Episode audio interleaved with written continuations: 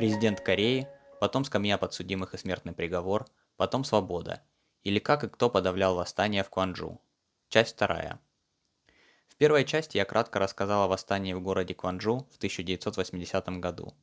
Та недельная акция протеста, в которой погибло много людей из-за жестких мер военного правительства, была проявлением желания корейского народа демократических перемен в стране. Но у власти были военные, во главе с героем статьи Чон Духуаном. Сжато о том, кто такой Чон Духуан и как он пришел к власти, я рассказал тоже в первой части.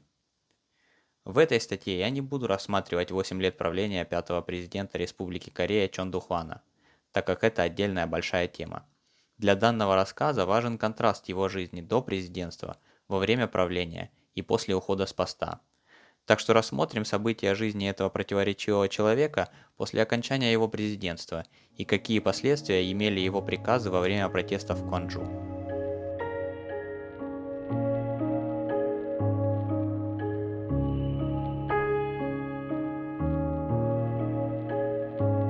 От президентства на скамью подсудимых. С 1980 по 1988 год Чон Духван правил Кореей.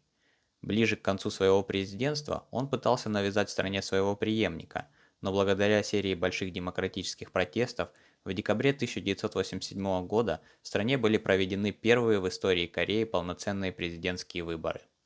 Впервые в стране произошла мирная передача власти, и Чон Духван отдал руль державы новому главнокомандующему 25 февраля 1988 года.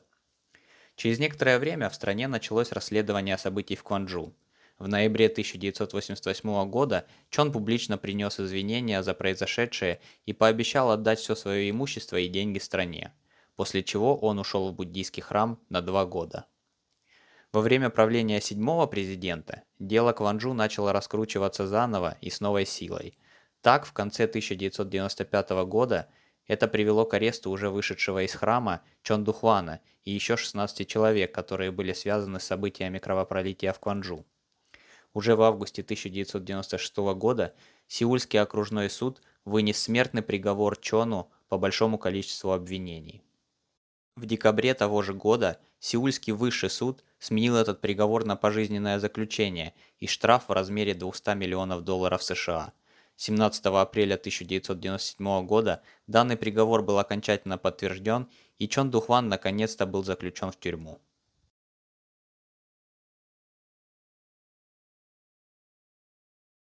На этом неожиданные переломы сюжета жизни Чон Духвана не закончились. Через 8 месяцев после того, как он сел в тюрьму на пожизненное заключение, его освободили. Произошло это 22 декабря 1997 года в результате помилования седьмым президентом Кореи Ким Йон Сам. Так что из пожизненного заключения он отсидел в тюрьме 8 месяцев, а из назначенного штрафа он выплатил только четверть. Очень и очень своеобразная переменчивость. Такая характеристика, кстати, присуща не только политике Кореи, но и многим другим аспектам жизни в этой стране. Что же касается восстания в Кванджу, то 18 мая в стране – это день памяти тех событий, который называется 5.18 «Демократическое восстание в Кванджу». Ежегодно в этот день по телевизору проходят памятные передачи и документальные фильмы, возлагаются цветы на памятники тех событий, проходят концерты, посвященные тому восстанию. Также было снято немало художественных фильмов по мотивам произошедшего, например, корейский фильм «Таксист» 2017 года с немецким актером в одной из главных ролей.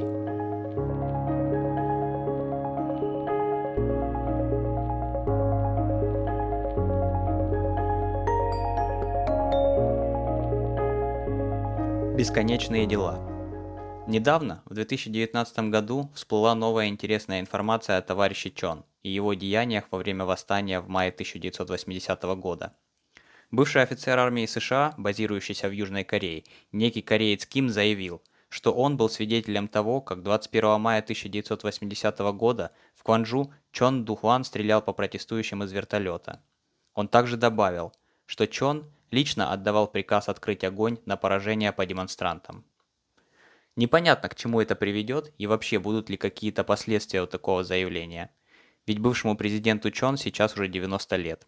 А в Корее, кажется, иногда сам возраст важнее, чем то, как человек прожил эти годы. Так что, скорее всего, гражданина в такой глубокой старости вряд ли будут привлекать к какой-то ответственности.